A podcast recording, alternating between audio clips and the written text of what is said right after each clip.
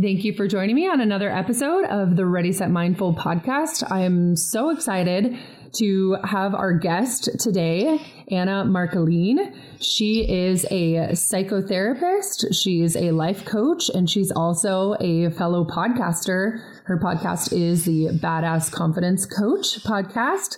So, welcome, Anna. Welcome this morning. Thank you, Carrie. Thanks Yeah, so looking forward to our conversation. I want to just dive into how your background and a little bit about how you came to be a therapist and and coach. Do you mind just starting with your story? Yeah, no problem. So I gosh, I've always been interested in listening to other people's stories, you know, since I was a little kid actually. When I was probably in 7th or 8th grade, I was always the counselor to all my friends and my mom used to say to me, you know, that was back in the day we would be on the phone for hours and hours. I'm dating myself by saying that, but that was traditional phone calls. And I was always on the phone when I should have been studying or should have been getting down to dinner. And my mom would say to me, You're too young to be everybody's counselor. So I, I, I think in some ways it was a, a gift. And I was just always interested in psychology and emotions. And that's what I you know, studied in college, psychology and social work, and then I continued on. And uh, was my that was my graduate degree was in clinical social work, and I always knew that I wanted to do something in the field of counseling, more in uh, directed towards wanting to have a private practice and to be able to see clients back to back. That was a dream of mine. So yeah, it's just always been an interest. Awesome. Yeah, I think that's where it always it always starts. We go with what really interests us in our right. careers. It doesn't really sustain the test of time if it's not something we're we're super passionate about doing. So Right, right, right, exactly. I mean, I have of course other interests. When I was in college, I went through a period of time where I studied art history. I took an art history class in high school, and then continued. I studied abroad in Rome in college, and I thought, oh, I'm gonna, I'm gonna switch. I'm gonna go into art history, but I quickly realized, as my father said to me, you're probably not going to make a lot of money doing either one. So do the one where you can probably get the most, you can get a job a little bit easier. That's great advice. That's, yeah. So that has been just a hobby of mine, and, and I love it too. But I needed to think, you're right, about what was I passionate about, what, what would I imagine myself doing in 30 years. And it was definitely sitting across from people and, and talking with them. I love that. I can definitely resonate with that. Um, yeah, right. One question that I get a lot, I'm sure you get this a lot, is how coaching differs from therapy, but specifically for you and your approach that you use with clients. How does your coaching differ from the therapy that you provide, and maybe how you decide which clients need either coaching or therapy? Yeah, that is a, that's a great question, and, and one that is asked of me quite a bit. I think that it it's confusing. I find that people today are very confused about coaching. They don't understand what it is. I will be very honest and say that I think it's gotten a little bit of a bad rap that people in the coaching industry, friends around me say, "Oh, you know, what what is the certification or what's their schooling? These coach, you want to be a coach? What's your schooling?" It's an, it's not a regulated industry, so I think that it's come under some criticism for that. And I know that being a psychotherapist trained and, and a licensed mental health therapist has made me a great coach. So the differences between the two are that as a therapist, I'm doing the deep dive with my clients. So with my therapy clients, we're looking at unresolved issues from childhood. We're looking at trauma. I'm a trauma therapist, and we're doing that work that has a lot to do with the past. Not always, but it has a lot to do with the past.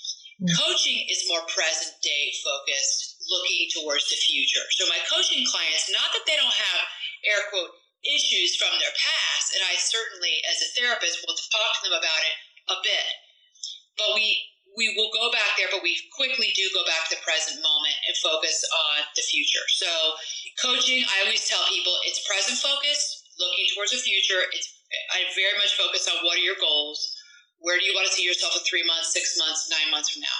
Now, there are coaching clients who together we realize this is more of a therapy issue when they've got something maybe that something that goes back to their past that's come up for them in the coaching session and they realize they need to spend time and they need to work on that I will send them to a therapist because once I'm their coach, I won't be their therapist. Right. That's very important. So it's not that it doesn't come up with coaching clients. It's just that I'm not going to see. I'm not going to treat both.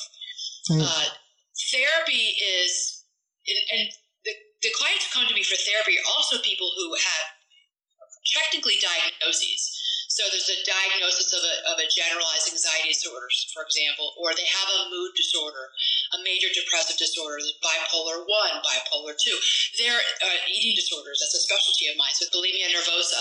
They, they have a diagnosable condition, and I can, with a very clear conscience, give them a diagnosis, and they could submit the super bill to insurance to get reimbursed uh, by their insurance company for payment. Life coaching, you're not giving them a diagnosis. Th- those clients aren't even coming. There's no interest in a diagnosis, and I'm not. That's not the hat that I'm wearing with them. Right. Well, that's that's absolutely clear. That's really important. I work with so many athletes who are coming for quote unquote just performance anxiety or just just right. an issue with their sport and hey, guess what? The mental health is underlying, and there's always so much beneath the surface that's contributing to that performance anxiety. So I always say, hey, whatever whatever gets you in in my door, like let's right. ask the right questions and go through a really holistic assessment to kind of figure out right. what your goals are and what's really what's really happening. Like as a therapist, I'm sitting here thinking, okay, well, they're they're coming to me just for performance anxiety and they just want to do visualization and some sports performance stuff and I'm thinking there's some trauma there but they don't want to work yes. on it and you have to yes. just meet them where they are. And, and I think one thing I didn't say which I think is important is that coaching clients have homework. Therapy clients don't so much. So my coaching clients I'm actually giving them weekly action steps. Mm. I'm their mm. accountability partner. Yeah. So, and I love it. That that is really exciting, and I find that coaching clients love it. So I'm sending them. We do. We I share a Google Doc with them, and I'm I'm writing down what their action steps are for that next week. And there's sometimes there's back and forth the emails or there's texting. I'll check in on them. How are you doing? How's it going with maybe you're doing a three day audit of how you're spending your time for 24 hours or 72 hours. I have a lot of my clients do that because I have a lot of people who come to me feeling overwhelmed. Mm-hmm. And so the number one, I say, let's let's start with how you're working out. What are you doing every day? Yeah. And do a three day audit. And that that's homework. And then the next week we're going to talk about it. Therapy clients, we're not doing that with. I'm not doing that with.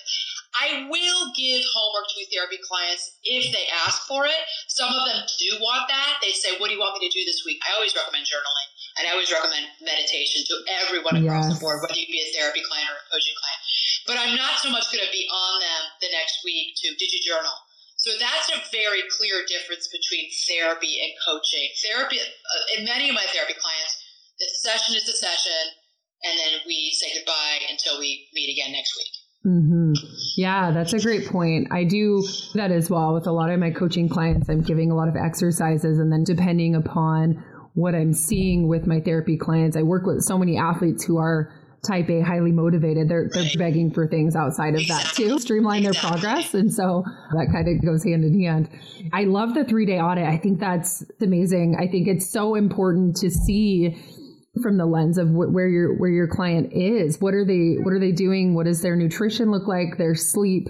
You know, all of these things that are contributing to to where they are. It makes so much sense to get that picture painted for us, so it can really help um, guide them in the in the right direction. So, love I mean, that you do that. Surprised too at, at the people who don't really want to do it. I mean, it's like when they go to do it when we're off the call, and they're like, and then a week later let's say we're meeting in a week, they're like, oh, I did a day, I didn't do three, or like, I'm like, well, what did you do? Okay, there's a five hour chunk here. What we doing there? Well, I don't know, Anna.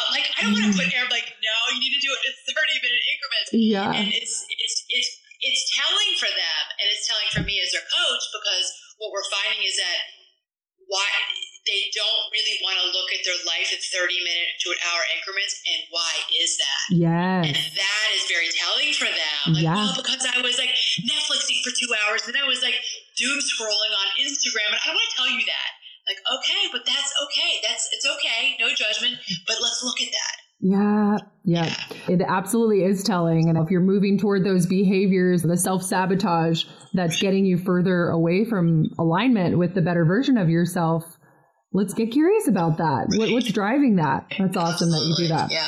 And so, who are some of the clients that you see, and what are what are their biggest challenges that they're struggling with? I know you've worked a lot with athletes, and now you're kind of migrating more into you work with a lot of female clients and working right. toward confidence coaching and empowerment and that kind of stuff. But so, yeah, just kind of talk about that a little bit. So my it seems to have evolved. So I'll always see athletes. I was always referred athletes with mental health diagnoses. So I do work with performance anxiety, but like you had said earlier, Carrie, what I, I find is that they're coming to me for anxiety, not just performance anxiety, but maybe a more generalized anxiety disorder that was pre existing before the athletics really kicked in, mm-hmm. uh, something that goes back for years. They're coming to me for a clinical depression, a low lying depression that they're able to get out of bed every day, they're able to function but there's a depression there. And I was I've always seen athletes, female athletes with eating disorders. That was a, a, specialty of mine 25 years ago, and that's what I was mostly seeing clients for mm-hmm. uh, 25, 20 years ago. Today, it has evolved where I'm seeing mostly women. Not that I won't see men, I, I have, have and do see men, have male clients, but it's mostly women, and it's around uh, the therapy is around anxiety and depression and body image issues, and the coaching is all around confidence, imposter, lack of confidence, imposter syndrome, lack of self worth, lack of belief in oneself, mm-hmm. lack of courage. And that is overwhelmingly what I'm, people who are overwhelmed and not taking action in their lives. Those are the, the coaching clients. So I was going to say this earlier. There's a little bit of overlap between the two sometimes. Sure. Because and this is why I was going to say this as well. Is this is why I got into coaching? Is because many people were coming to me. There was a depression, but what I found, and I had a life coach friend, and I was sharing with her, you know, a lot of the different themes of what I was speaking about with my therapy clients. And she said to me, you know, that's coaching, because I was coaching them up on this is how you deal with uh, lack of confidence. This is how you deal with performance anxiety, and I, I would. These are people who didn't really have a diagnosis of an anxiety disorder, but they're coming to me for anxiety. I'm like, you don't really meet criteria. You need coaching.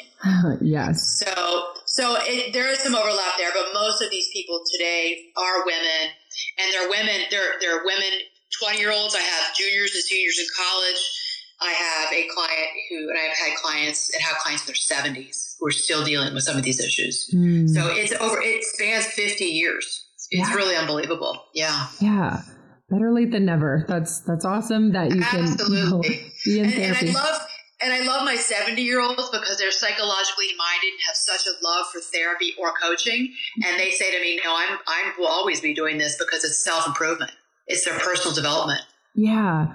I think that's so cool. And I, I talk with clients all the time about what therapy can look like and what coaching can look like and some of the questions I get, okay, how many sessions do I do I need or how many times a week or what's going to work for me? And since I do have so many clients that are and you do as well, coaching clients who are just wanting to maybe optimize like once they've gotten to that that level and they've gotten that foundation, that base of having that self-worth, that confidence.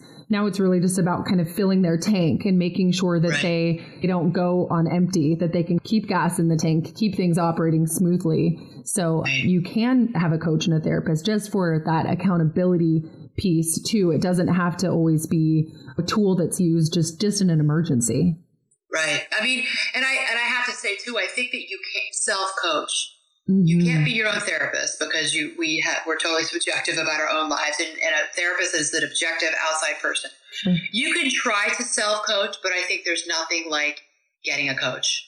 I'm a triathlete, and for many years I was self coaching, or I was looking for a coaching. I wanted to do I don't know an Olympic distance triathlon, or when I was doing half Ironmans at the beginning, I self coached. I actually bought a book, or I went to a magazine, or downloaded something off the internet, which was like a 12 week half Ironman training plan, you know, and it just told you like swim three times a week and it was not detailed and it was run four times a week and it was bike and I did that for years. I self coached. Right. But I realized when I was continuing to be middle, come in middle of the pack, and I had big goals for myself, big, hairy, audacious goals of wanting to get on the podium. And I was tired, and I thought I had potential, and I was tired of coming in fourth, fifth, sixth, seventh. yeah. I finally got myself a triathlon coach, and she was a game changer for me. And that's when I consistently ended up on the podium. It took me two seasons, but then I was consistently on the podium, first, second, third in my age group. And then I finally uh, qualified for the World Championship, Half Ironman World Championships. So that was because of coaching. Wow. And and and my business coach, my life coach, I pay for all these people. My now my podcasting coach. all of these people are in my life because I can't self coach. So I have to say that a plug for for you and and say this for all of us coaches out there that I have my own therapist. I have my own coach. They help me see my world and my life through a lens with which I cannot see. Yeah. Yeah, there's yeah. there's so much strength in in saying that. And I also have a therapist and a coach and they help me with my accountability and seeing through a different lens and there's there's power in that once if you're you're stagnant and you want to see growth and you are wanting to have that mentorship and those tools that are aren't accessible to you on on your own and there's power and there's strength in reaching out and you know talking to people that are a little bit more ahead of the game than you that know a little bit more that have that outside perspective so, absolutely so. there's something to be said for putting your money where your mouth is I had money. I had scarcity, scarcity, financial scarcity issues for years, yeah. and I had to work through that. I had to work through that with a coach, and she was really hard on me and really made me look at my money issues, and that was so huge for me. And then I realized if I'm gonna, if I want these really good coaches in my life, I'm gonna have to pay for it.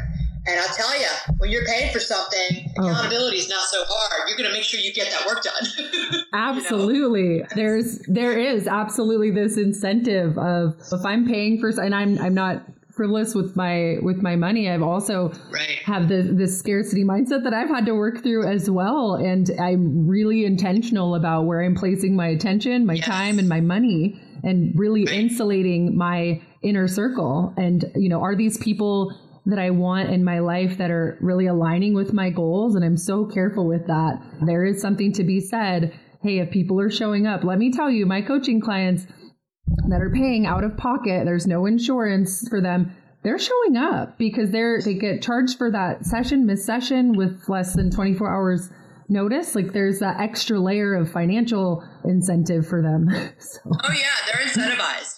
But they, they not only are they great clients for us, they're they're great. They're great to themselves. Yes, they they paid them. They're paying for something, and they've decided to show up in their own lives, and they decided to have follow through, and that's what I the wonderful results I see with the coaching clients. You're right, because insurance does not pay for those sessions, so that's a big difference between therapy and coaching. Yeah, that's that's an important one to point out for sure. And I'm curious in your coaching sessions, what are some of your favorite go to exercises or tools that you use with clients to build confidence, to get that foundation um, going, increase their yeah. confidence? With every client, and this is really across the board. So I do this with my therapy clients and with my coaching clients. I start with I'm trained in cognitive behavioral therapy, advanced cognitive. I've been doing that for years. I have other certifications, DBT, dialectical behavioral acceptance and commitment. There's other ones that I will use, but by and large, with every client, I do do work on CBT. I teach them the skills of CBT. Mm-hmm. So, in, in order for somebody to gain more confidence, I have to look, or more importantly, they it behooves them. It's imperative that they look within themselves and ask themselves why they are struggling with confidence. Mm-hmm. And once they do that deeper dive into why they're struggling, what they often find is that critical negative self talk comes up. Mm-hmm. And when we look at the words that they're using, the sentences that they are saying to themselves, we find that, oh, there are so many thought distortions here and they don't pan out. They don't hold up when I when I hold the mirror up to my client and say, okay, look at that negative talk, that negative sentence you just said about yourself. Look at that self-critical voice. And she just said, I'll never be able to do it. Oh, let's say I, I suck at this. Well, where's the evidence for that? Yes. And what they find, right, is that 90 to 95% of the time, there's little to no evidence for their negative critical voice. So I start, when I'm working on confidence with my clients, I always start with let's look at your thoughts and let's look at that criticism that's going on inside of you. Almost everybody who comes to me has it to some degree, some more than others, but almost everybody has it. Yeah, absolutely. Part of that that audit I don't call it an audit, but part of the, the homework, the exercises that I put in place for clients too have to do with their thoughts. Hey, you're not going to be tedious in writing. You know, I don't want you to write down every single thought, but let's, let's write down what some of these frequent flyers are. How intense are they? How frequent are they? How dark are they? Um, when are they popping up for you? And so we can kind of get a little bit more context around when these thoughts keep popping up. And that will tell us so much about what some of these environmental, emotional landmines in our environment, what that looks like. So I, right, I love the right. thoughts exercise. That's so powerful.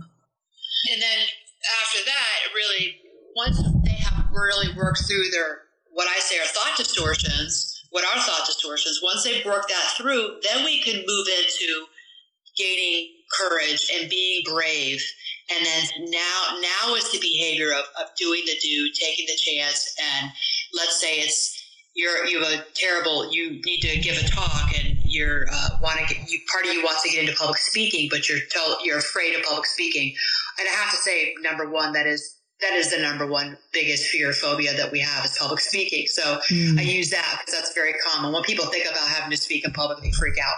But let's say mm-hmm. it's let's say it's confidence to show up to a race and to, to do your very best. Maybe you have your eyes are wandering and you just keep comparing yourself to everybody around you. Uh, they're a air quote, they're a better athlete than me. They're faster. They're stronger. They're better. They've done more work. All of the things that we say to ourselves. Mm-hmm. Once we've done that work, then you need to show up and you need to practice, practice, practice. When you practice, and you know this, Carrie, confidence comes from practice but you got to fail forward. You got to fail, but you fail forward. Mm. And then mm. confidence comes from that. So that's really how I work with clients. I love the fail forward. What a golden nugget. That's something that I think is really accessible and tangible that people can kind of hold on to. Fail right. forward. Nothing wrong with it. You're going to screw up. You're not going to have a great game. You know, not every game is going to be great. So if you feel like you air quote failed, then fail forward. What can you mm. learn from it? You get your, you pick yourself up, you you you dust yourself off and you get you know like like I grew up riding horses, get right back up on that horse. Yeah. And if my coach, my instructor, or my coach at the time didn't make me get back up on that horse when I was a kid and I got thrown, I'm telling you, I never would have gotten back on that horse. I actually probably never would have gotten on a horse again because I was so terrified. But she said, "Nope, you're getting right back up." And I'm telling you, I was terrified, but it was because she literally made me get back up on the horse. That's why I spent most of my adult, well, until recently, but most of my lead riding horses and getting to an advanced level with, with horseback riding because of that one moment when I was a child and I got thrown and didn't want to get back up. Yeah. She made me and I did it. It's so cool. I, you know, what comes to mind when you say that is, you know, the further, the, the, the more space you put between yourself and that discomfort. So if you were to have waited months, years to get back on the horse, that there's more fear that has room to fill that oh, space. Oh yeah. Oh, my head would have been filled with fear. I was so terrified. I remember that moment like it was yesterday. I was so full of fear. I could not believe that an animal could an animal that I loved and thought was so beautiful could instill such fear in me that because I knew that I could have been killed. You know what I mean? Like I like I mm-hmm. was terrified. But she was like, nope. She was unemotional. She's like, you, I'm like, I'm like, I got up to leave the arena. She's like, nah, ah, ah, ah. You all right? You all right? All right. You get back up. No, no, no, no, no, no. She's like, nope. You get right. She gave me a leg up. You're right back up. I'm like, okay. But that was a game changer. Once again, it's a game changer. Absolutely. I love that story. That's such a great example. I'm terrified of heights. And every time that I have been cliff jumping or doing something really brave with friends, and I think about how much worse it is, like the longer. I just in the summer, nothing too crazy, wow. but even 10 feet, I get, you know, I get scared, but I like to push. It's something, something that I, you know, I haven't, I haven't done it for a little bit, but I, especially when I was younger, like high school and college, I'd go with my friends and you want to, you know, be with your friends and do the fun things and take the risks. And I didn't want to miss out. I had major FOMO. And so I would always be on the cliff. And I just think about the times where I'm just like, oh my gosh, I was up there for like 10 minutes before I actually did it and how much worse it was than if I were to actually just, just go right away and go with it. The longer that you, you stand up there, the more distance you put between you and the thing, you and the discomfort, the more fear just builds and your emotional brain just starts to drive and you talk yourself out of some some really cool things by having your fear and your emotional brain drive.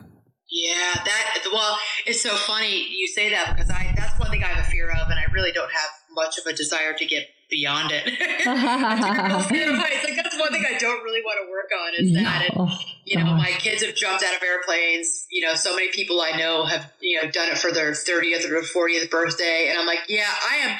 I'm not even getting in the plane to go up in the air to jump. Like I'm not even getting in that little plane, which yeah. I'm, uh, I'm terrified of. I'm not doing that. All that anticipation and fear. I I think I thought about that yesterday. Actually, my husband jumps out of planes as part of his tr- job and his training, and I was thinking, gosh, how brave he is to do that. The ride up would be really uncomfortable for me and I was like, hmm, to to break outside of that comfort zone, would I ever skydive or bungee jump or anything like that? And I'm I'm with you. I'm like, okay, the cliff jumping's one thing. You know, I'd really have to be hard pressed to get myself in a plane. But it's, it's you know, well, uh, we watch. My husband and I always watch the you know the show The Amazing Race. Yes, I think it's on. It's yes, that reality TV, the adventure show, and and we've watched it for years. And it's I think it's back on again. They didn't do it in the beginning of the pandemic, and I was listening to another podcast where they were talking about somebody was interviewed who's on the their most recent Amazing Race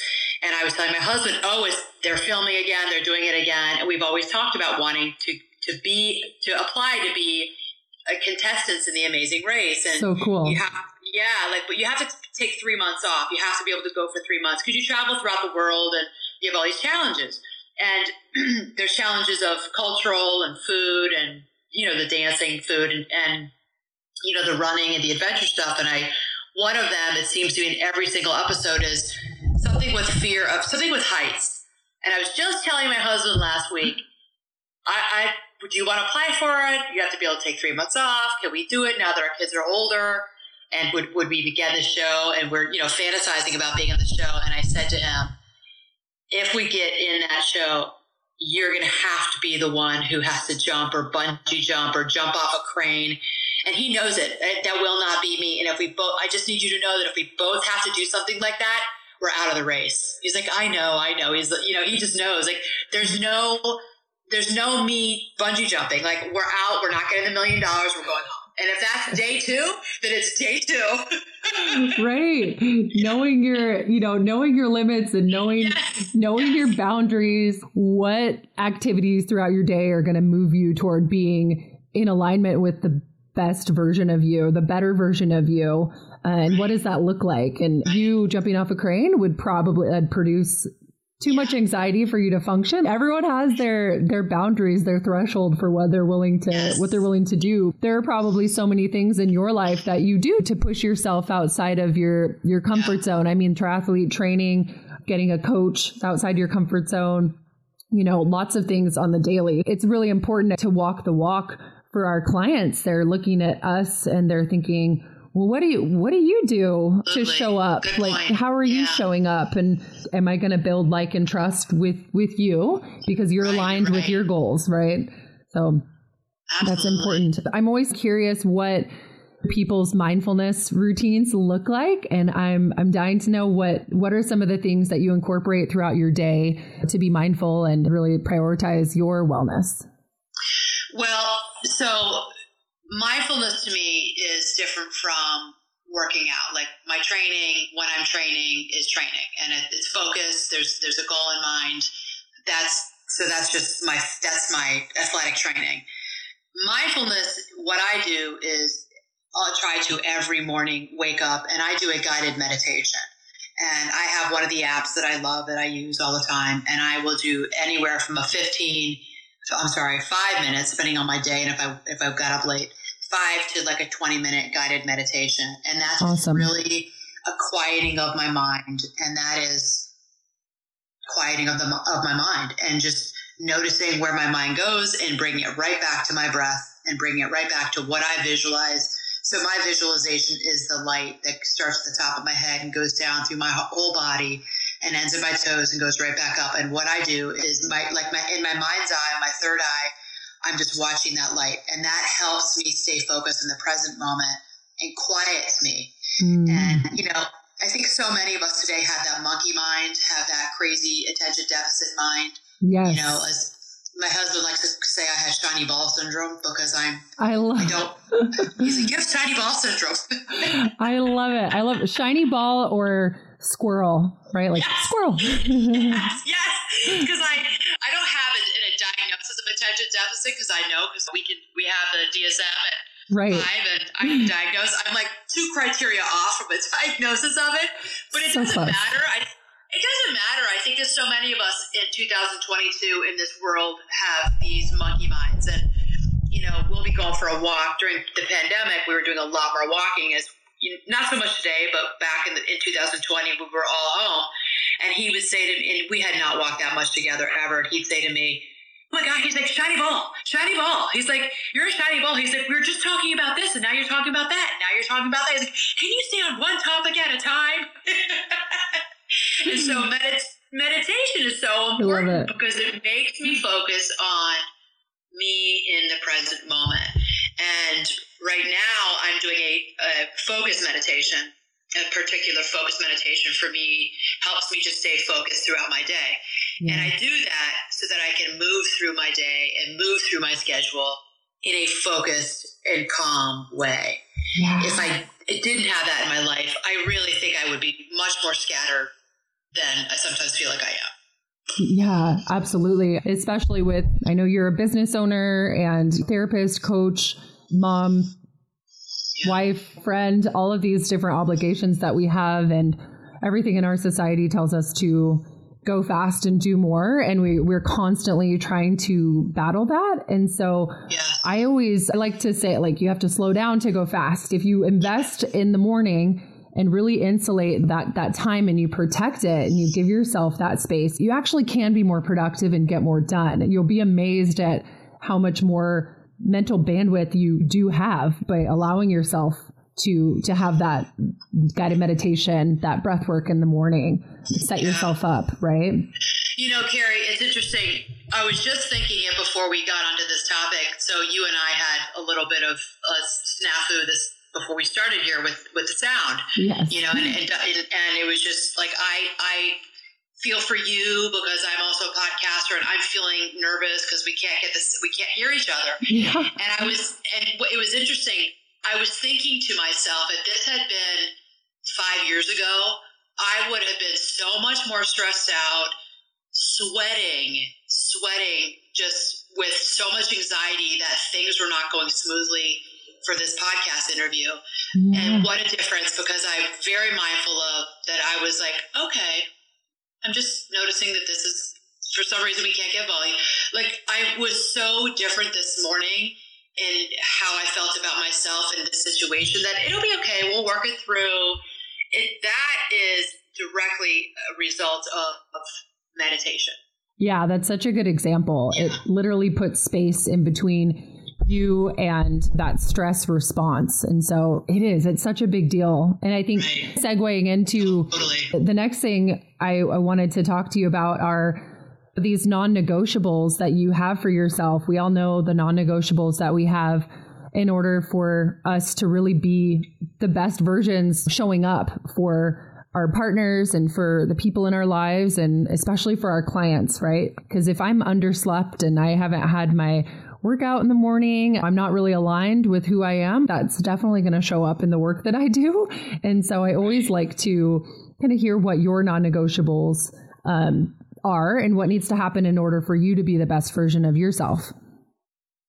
My number one non negotiable, and I know that I, I told you this before uh, we got on here, I wrote it to you, is sleep. And I put it in all caps with an exclamation mark, you know, sleep that is a non-negotiable for me. I, if I don't get my sleep, I am not good for anyone. I don't show up as my best self to my clients. I owe it to my clients to show up as the best version of me. I owe it to them to show up energized, having gotten my sleep, and just ready to be there with full attentiveness, full on attention, undivided attention towards them. And that mm. sleep. So, as well as my husband and my kids, I take it so seriously that when when you have people that are paying for your services, you better show up 100%. Yeah. And for me, that, yeah. And for me, that's number one, sleep. And number two, for a non-negotiable for me is working through what I like to say the sludge in my in my head and in my heart. So I've got to get the sludge out, and that is sludge for me is if I have relationships in my life that maybe I got into an argument with my husband, or I had a some there's some weirdness with like my sister and I or something or anything like a friend, I have to work that through. I have to, and, and, sometimes I can have that conversation with the person. Like, hey, we got to let's talk about it. You know, like resolving like a, an argument that my husband and I had. Let's say I've got to, I've got to talk it through, process feelings, and resolve it. If it's something that I would be weird and wouldn't be appropriate to really talk to that person, anything like it could be anything. It could be a terrible I don't know, like maybe somebody was really mean to you in the grocery store and that like that really upset me, or mean to me in the grocery store that upset me. I would have to go home and process it through with my husband and get a resolve to that. I because that to me is sludge because it hangs around yes. inside of me. Yeah. And so if, if I can work it out with the person, I work it out with them. If it's not something that I'm going to actually talk to that person who I'm upset with about, then I got to find someone else, maybe my therapist or maybe my husband. I got to talk to them and process with them how I'm feeling. Then I can let it, I get resolved and then I can let it go. That's really important. Those are non negotiables. I don't like to have unfinished, like I say, unfinished emotional business in my life because that will affect other relationships. It will, re- it will reflect where my head is at and yeah. my, where my heart is at.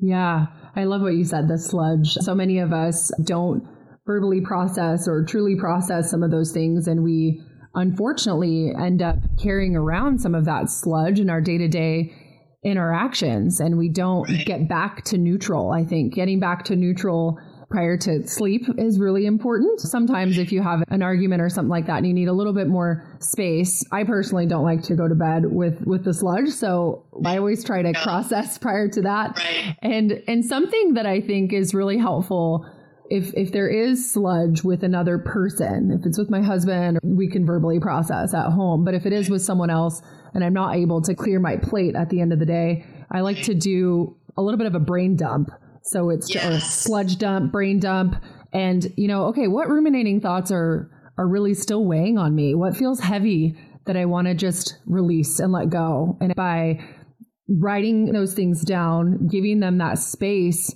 will then free you up, right? They just want an outlet. They just want a place to be. They don't want to be ignored. Yes. They don't want to yes. come with you tomorrow. It does. Right. They don't want to come with you tomorrow. So just give them a space to rest and then you can find that you will be able to get into your sleep state a little bit quicker and have less disrupted sleep if you're if you're doing those dumps prior to prior to bed. It's interesting, and I have to say this too. I'm a, a faith person, so I'm Christian Catholic. Yeah. And so I have to say this too. When I go to bed at night, that's when I pray, and that's important to me because there's prayer and there's meditation, and so prayer no matter what this isn't even really about religion. It's just for me it's prayer to a higher power. And it's really going through my day. And i grew up with examine your conscience. Mm, and i do I still that. do that. Like, yeah like i'll examine my conscience. I, I look at my life. I look at my behavior. I look at my thoughts of the day. And that's been very helpful. And i'll, I'll never forget i heard Kerri Walsh Jennings in an interview talking about her. her yeah, I do too. And she was talking about her meditation practice, and she said it so well, and I have adopted it. So this is from Kerri Walsh, Walsh Jennings, but I've adopted it. She said, Prayer is my talking to God, meditation is my listening. Ooh. Isn't that great? That's powerful. And that's what I do. That's like so. Prayer at night is talking, talking, um, talk God's ear off, talk, talk, talk, talk, talk, and then meditation the next morning is okay. I'm listening. I'm listening for whatever I need to, what I need, what I need to see, what I need to feel, and just being with it. What comes up for me, what's showing up for me. So oh. I, I love that too. Oh, I think that's so cool. The prayer piece, that's a big deal. It is something, it's a part of the holistic assessment that I do with clients is we talk about what is your spiritual relationship? What what does that look like? Who is your higher power? What do you what do you believe in? What's important to you? And your spiritual health is just as important as your mental or physical. Oh, it is. Absolutely. Yeah. And I don't think we don't talk about it enough. I mean, I do also talk about my clients, but I think by and large there's we've developed maybe a little bit of a fear or trepidation around talking about that today, and I, and yes. I think it's so important that we do. It, it's not what it's not about religion. It's not. It's it doesn't matter to me. It's just do you have a, a, some sort of spiritual life, and that can be however you want to define it. But that's yeah. I'm glad you, that we're talking about this because I do think it's an important part of our lives. Yeah, abs- yeah, absolutely. And so, yeah, there was a really interesting podcast. I'll, I'll link in the show notes that I listened to. I don't know if you're a fan of Rich Roll. Do you know who Rich Roll is? Oh, I'm obsessed. Are you kidding me? I've been listening forever. Me too. If you're listening, you are a dream guest. My goal is to one day be on his podcast. Absolutely. That is that is my goal as well. Manifesting that. I'm manifesting it, Gary. Totally. I'm Do it together. I'm right there with you, putting out all the vibes. I want to have him as a guest. He's Yes. he's phenomenal, and he had a podcast. Gosh, was it last week with a a PhD? I can't remember her name. I'll link in the show notes, but it was on the neuroscience of spirituality. And man, was it a cool podcast! It it talked. Listen to that one. Yeah. Oh, it's it's fantastic. Listen to it. Yeah. So anyone that's listening, yeah, that one was yeah, it was just a special one, just on a little bit of the science and and cool things that are happening right now with the neuroscience around spirituality and how that impacts our daily interactions because we are a disconnected culture right now and so it talks just about how we all have some so many commonalities and we really are social creatures and we can all bond over our connection to some sort of a higher power and that has healing benefits. So highly recommend that. I'll link that one in the show notes for sure. Okay.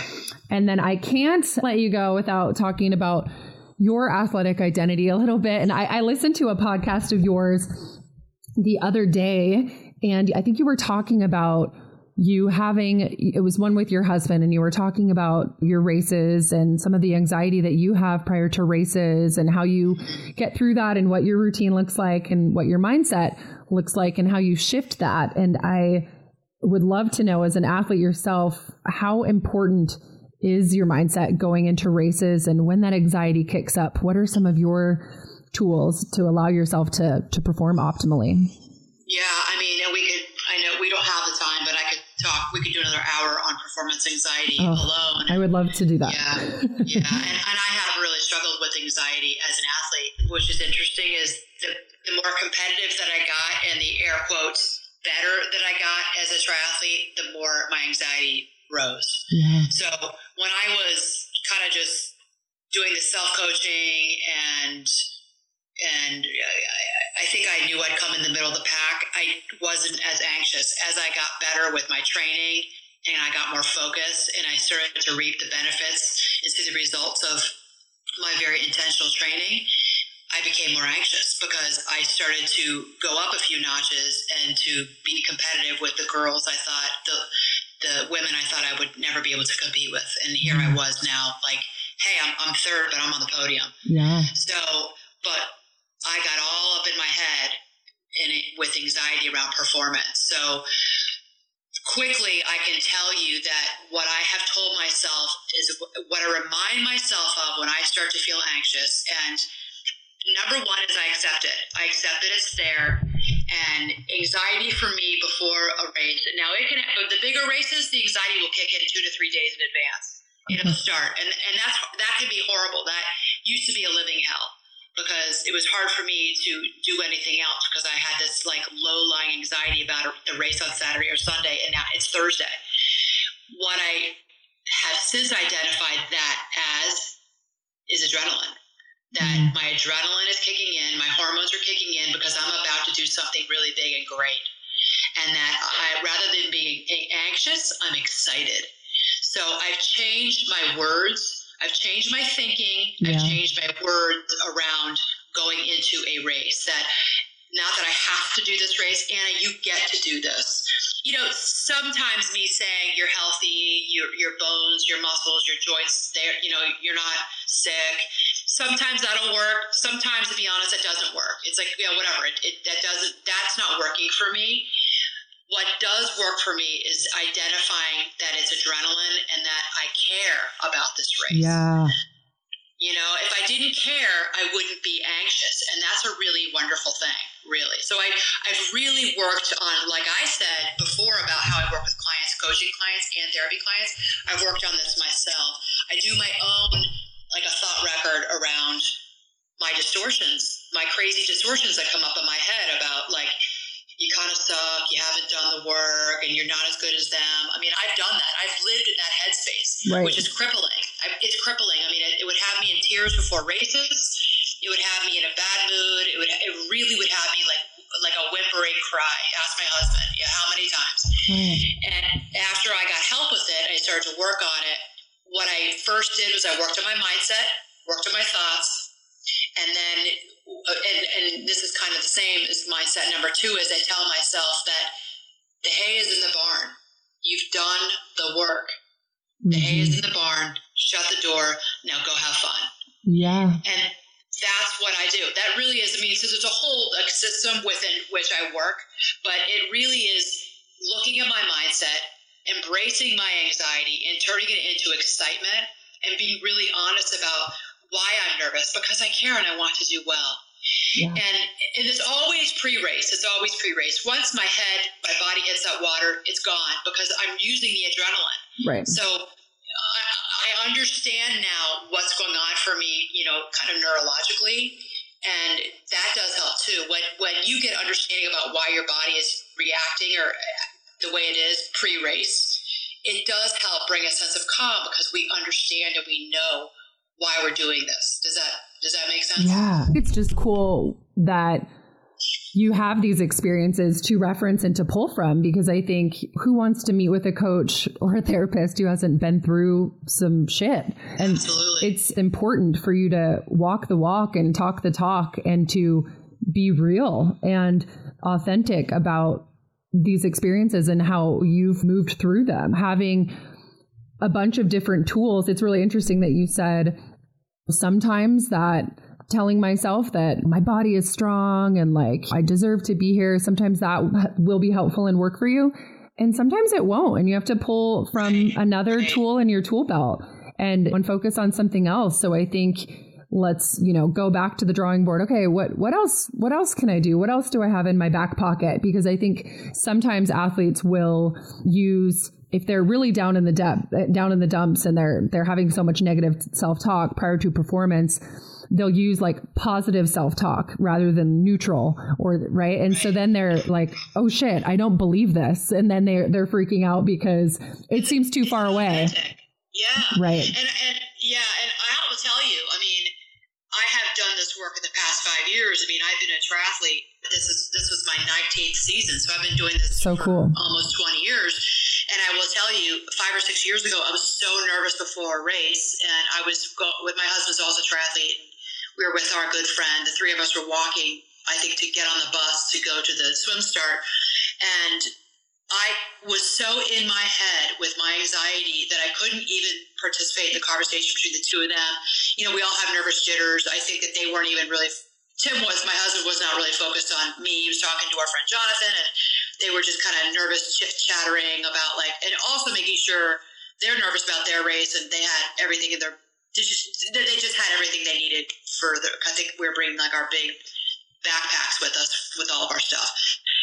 But I remember walking next to them and I was like crying, like crying, like quietly crying because my anxiety was so bad.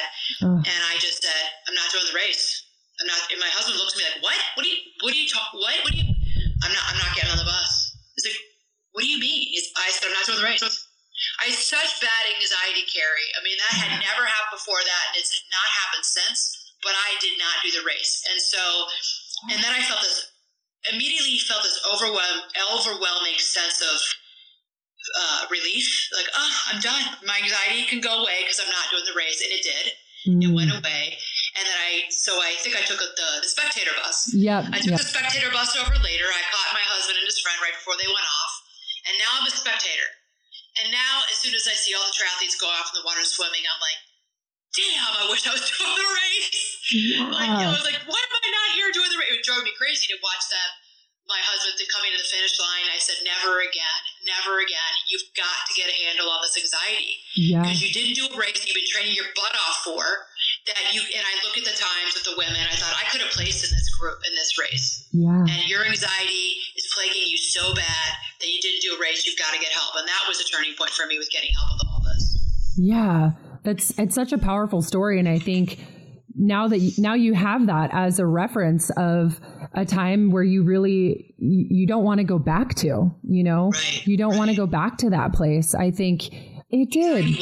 Right. It did. And it can be even more frustrating when you're someone that that that has these tools. You know, I think that's just that just goes to show how powerful anxiety can be and it really can be crippling and and impact your your physical, mental, spiritual health at such a at such a crippling level. And so now you have that experience as a reference of like okay, I'm never, I'm, I'm, I'm not going to go back to that place. And I, I have that and I'm putting that in my, in my tool belt as a, a memory I can pull out in, in case I, you know, I need a reminder of where I was and, and where I am now and what I don't want to go back to. Cause I think that's even more important sometimes for, for references. Okay. What do, what do I not want to do? You know, what do I not want to repeat? So, Absolutely. You know. Absolutely. Yeah. I, I was. I was upset with myself. I was disappointed, and you're right because I had been counseling about anxiety, but I was that was a, a next level, next level of anxiety that I, I realized I didn't fully. I wasn't able to fully empathize with what certain clients had been going through, and I thought to myself, if that's what they feel, oh my gosh, I, that's what they feel. I've never felt that before right.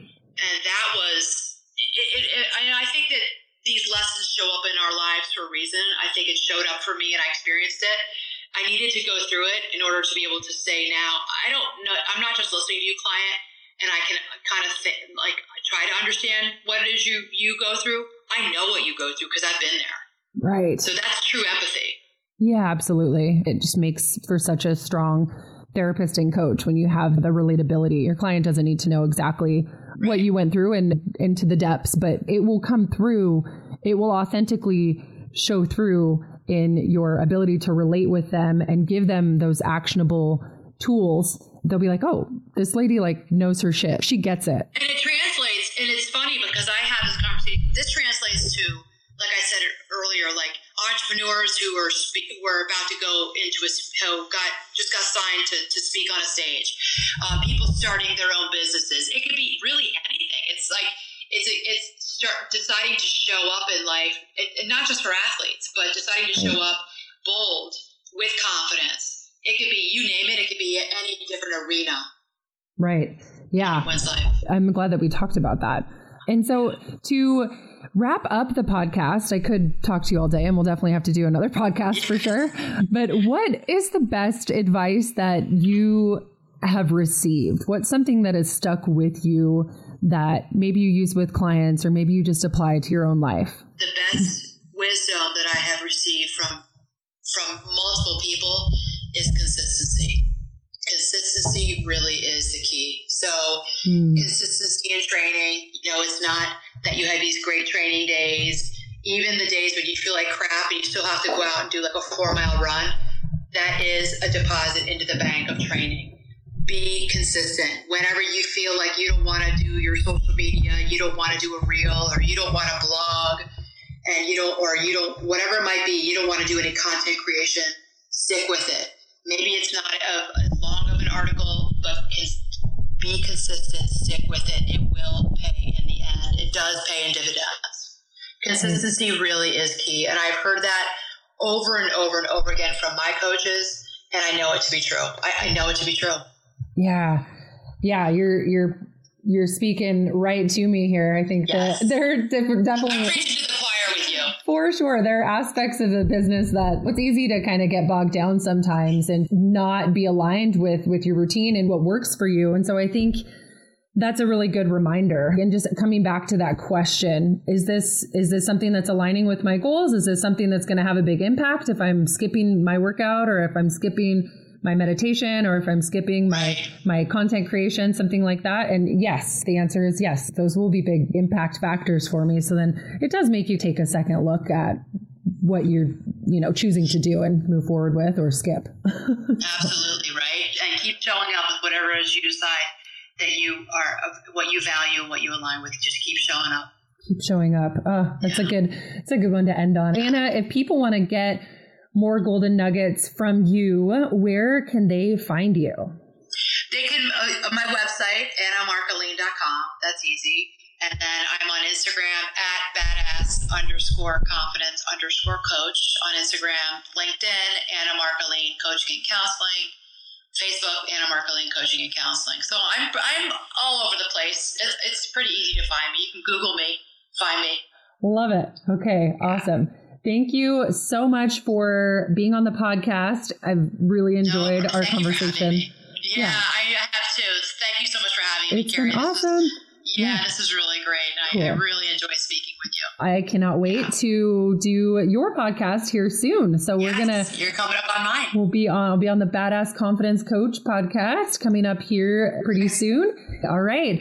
Well, everyone, take care, and we will see you on the next podcast. Thanks, Anna. Okay. All right. Thanks so much.